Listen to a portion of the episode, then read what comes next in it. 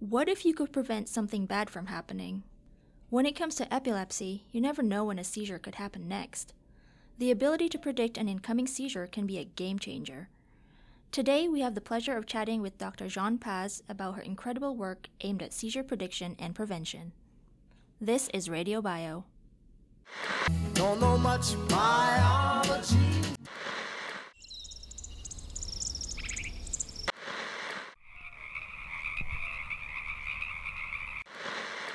Welcome to Radio Bio. I'm your host, Jackie Shea. And I am Sinanta Pratiwi. Today we're joined by Dr. Jeanne Paz from uh, UCSF and Gladstone. Welcome. Welcome. Thank you. Tell us a little bit about what you study. So, I study uh, how the brain generates seizures. Uh, in which part of the brain, so which cell types and which neural circuits um, generate seizures. Um, so, what is a seizure exactly? I mean, I know I've seen lots of seizures in TV shows and stuff, and it always looks like someone's convulsing. I mean, what is exactly happening when someone has a seizure? So, in general, our brain is kind of chaotic. Mm. Uh, so, the normal brain activity, for example, if you look at our cerebral cortex now, it's uh, would show a very desynchronized EEG, right, where the cells fire kind of randomly here and there.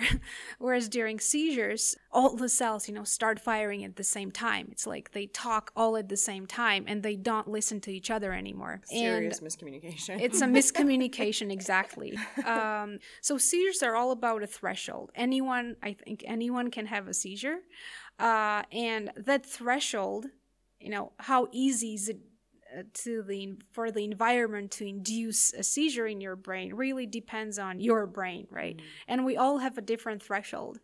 Uh, for seizure initiation. And I think that threshold depends on the brain state. And it's not the same during sleep, during wakefulness, during activity. Um, so, yeah, this, the seizures are basically an abnormal activity in a population of cells. And is the population of cells like it like is it just in one particular part of the brain or is this happening all over the brain?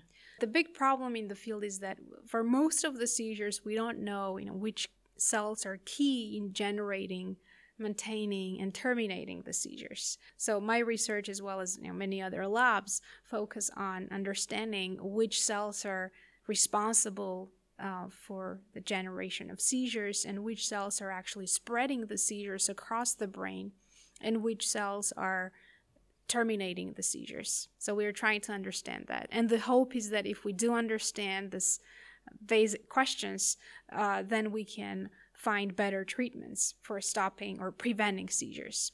So seizures and epilepsy, are those the same things or how do they relate to each other?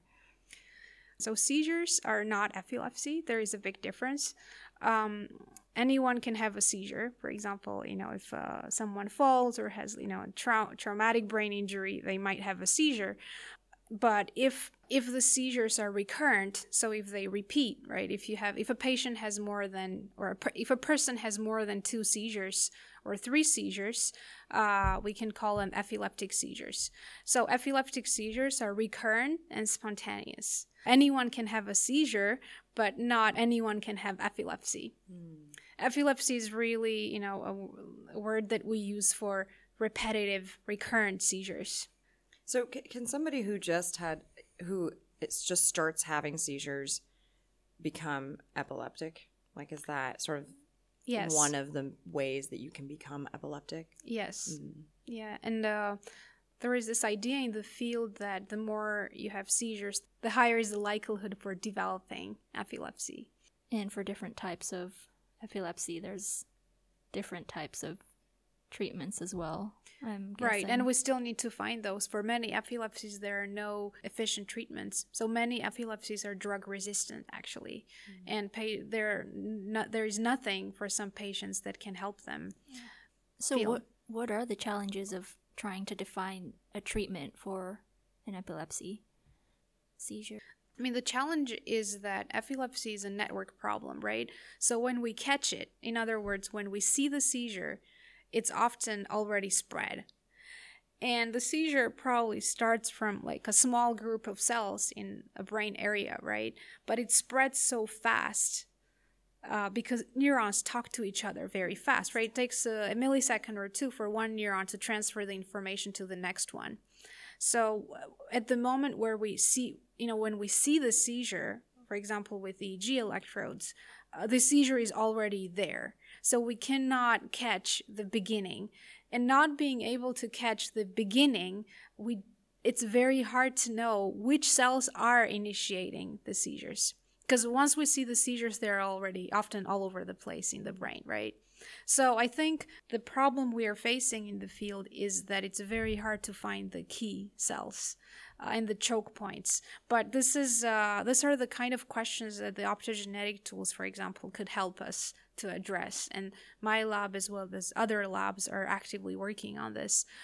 I have very high hopes for the epilepsy field in general to you know stay on the positive side. Um, the high hopes are related to the fact that seizures they start they spread and they end. So for scientists like me you know we we have uh, we know what phases we can study right? The fact that the seizures are abnormal activities that start at some point spread and end within seconds or minutes that allows the scientists to understand which cells initiate, which cells spread, and which cells end, or what types of activities uh, in what types of cells are responsible for you know initiation, spread, and termination. And this is a big advantage, I think, in the epilepsy field. Would you consider it a disease, or is it? I mean, how does that? It's a neuro- neurological disorder. Mm-hmm epilepsy can be caused by a variety of things. So it can be caused by genetic mutations.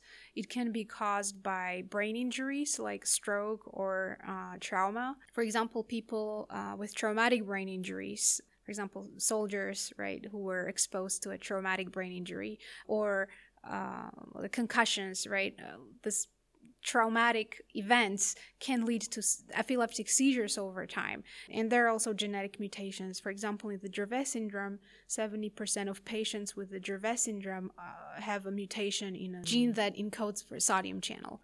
Uh, and the Dravet syndrome is uh, one of the most severe childhood epilepsies associated with epileptic seizures, autism, and uh, sudden death.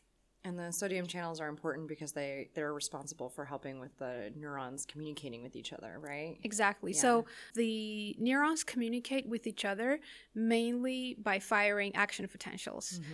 and uh, the action potentials it's how the neurons, so the nerve cells, express themselves. Action potential is a pretty cool feature of animal physiology. The neurons in our brain rapidly exchange charged ions, like sodium and potassium, across their membranes, creating a voltage like electricity.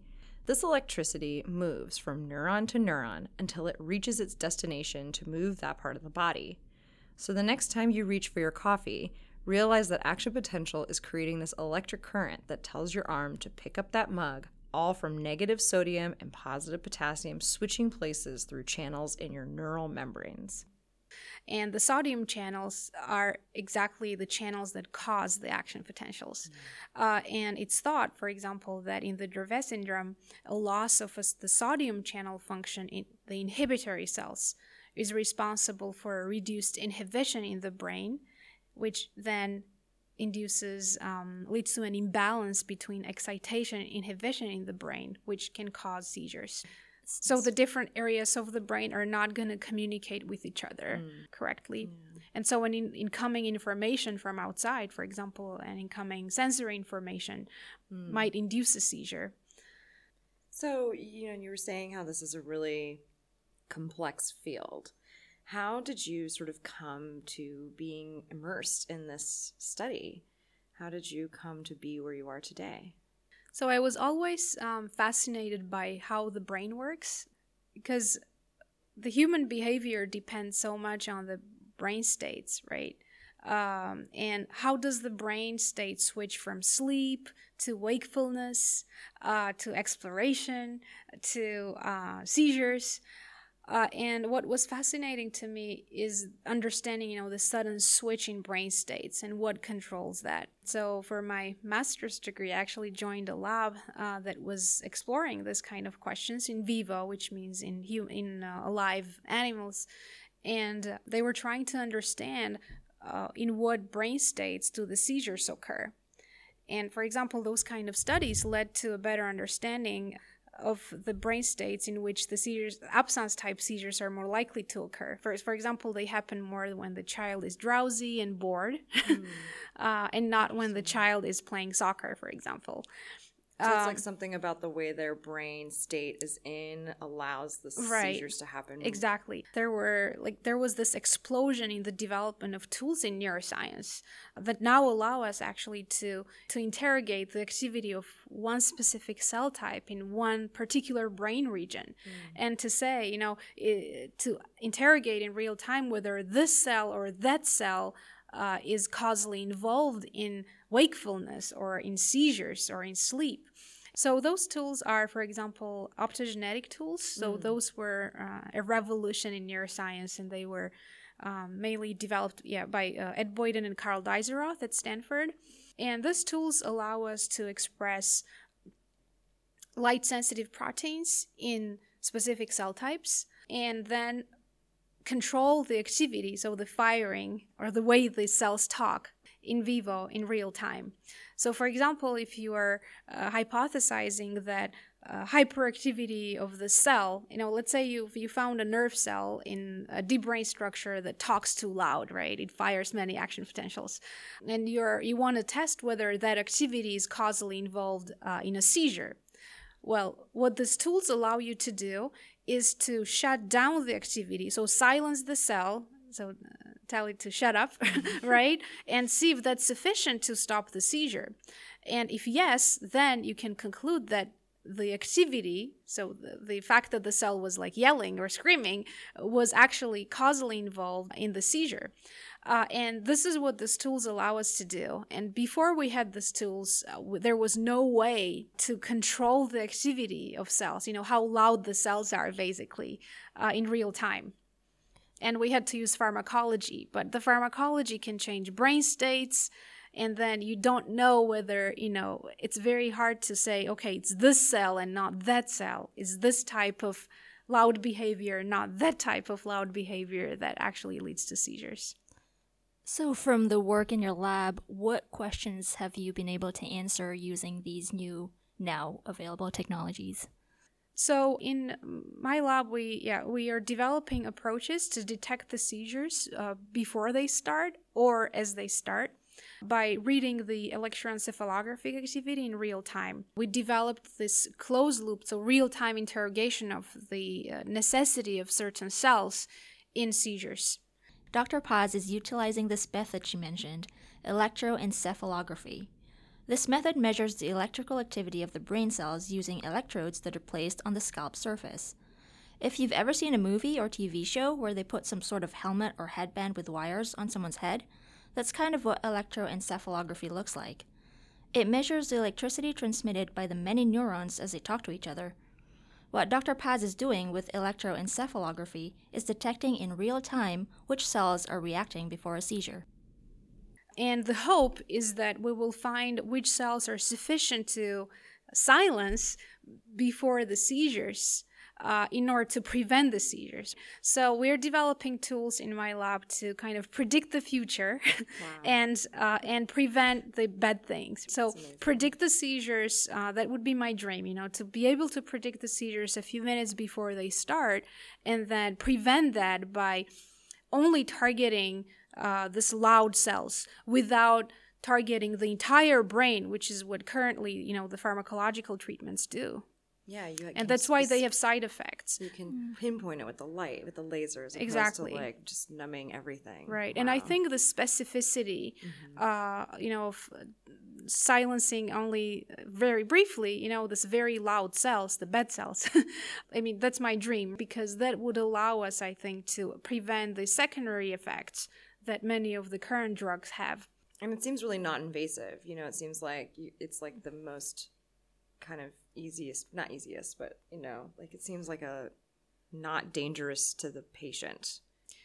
So we do this in mice and rats, and for now we don't have tools to to express the light sensitive channels in the human brain.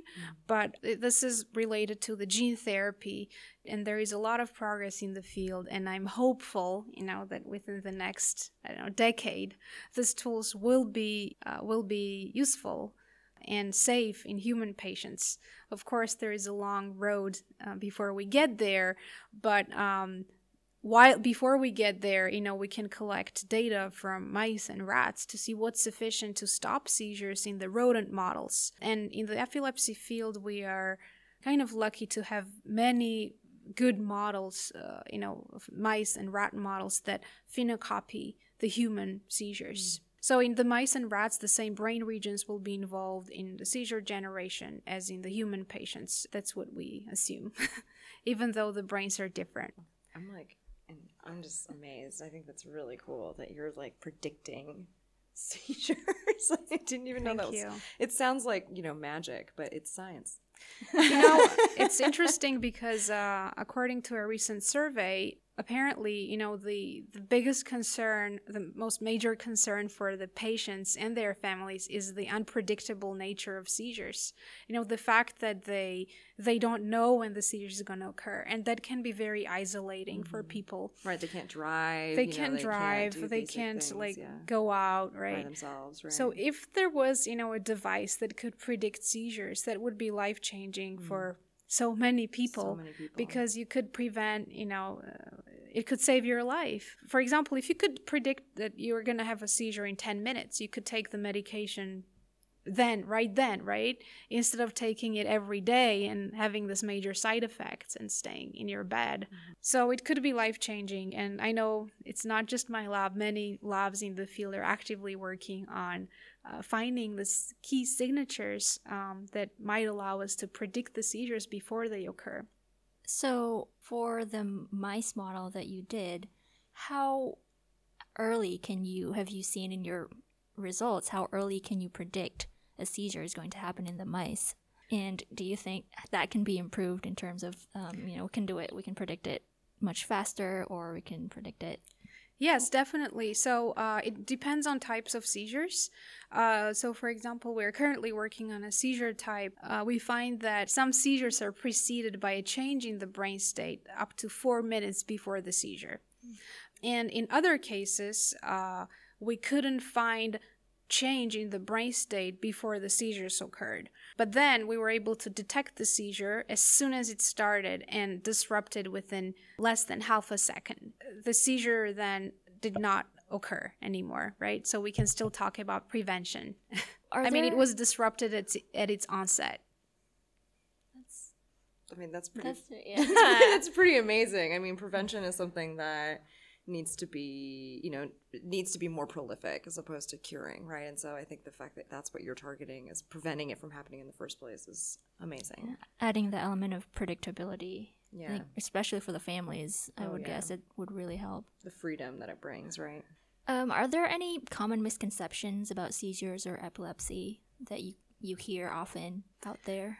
Uh, I think that the answer is yes. So people, there is a lot of stigma associated with epilepsy. People don't want to talk about it; they are ashamed. But I think that uh, the work, for example, the work that uh, Cure or you know, Citizens United for Research in Epilepsy or uh, the Epilepsy Foundation, the American Epilepsy Society. So they they have a campaign for increasing the epilepsy awareness, which I think is very very important. You know, to teach people what seizures are and how to save someone's life if they're having a seizure. And I think this education and just providing the knowledge to teach people is critical. How do you save someone's Yeah, life if they're I- having a seizure? I was wondering that too. I'm not sure I know. Well, it depends on the types of seizures, right? And again, I'm not a doctor, but uh, I'm just a scientist.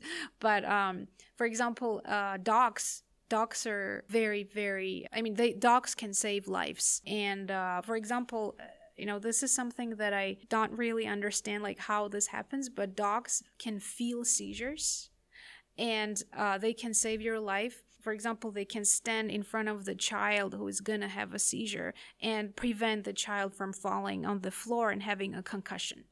For example, you know, sometimes parents who can recognize that the child is having some aura or, you know, before the seizure, they can uh, hold the child or, you know, make, make sure that the child does not fall on the floor or uh, hit their head on the sink, right? So if you can uh, sense some difference in the person's behavior and know that they are going to have a seizure, you can save their lives. And uh, dogs have been amazing at this, but dogs who, who live with the patient Not just any dog. not just any dog yeah. Yeah. so there are dogs that are trained in detecting seizures it's unknown how the dogs feel the seizure coming but they know the behavior of the person they live with right and they can sense the change in the behavior Right, and they are trained wrong. to like Mhm.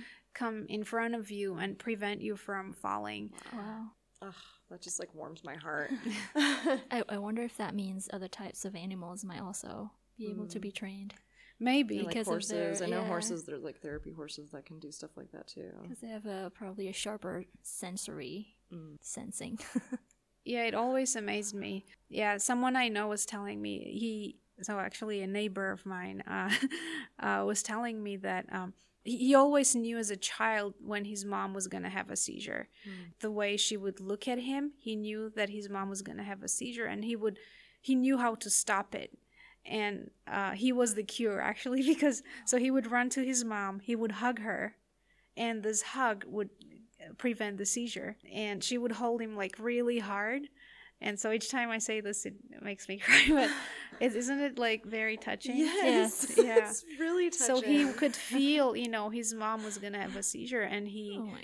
Just by hugging so he never left his mom's side actually as a child Yeah. because just by the hug you know she would hug him like very strong says some sometimes it would be very painful Mm. but he knew he was helping his mom Wow. Yeah. Oh my goodness. Mm. Wow. That's so, there's still so much we don't understand, and it's so wonderful that like you're one of many brains out there that are, are thinking deeply about how we can move forward with that because it is such a huge problem. Well, you are a champion for you know dedicating your life to finding prevention, cure, and you know figuring out all of the different ways that this is happening to to people.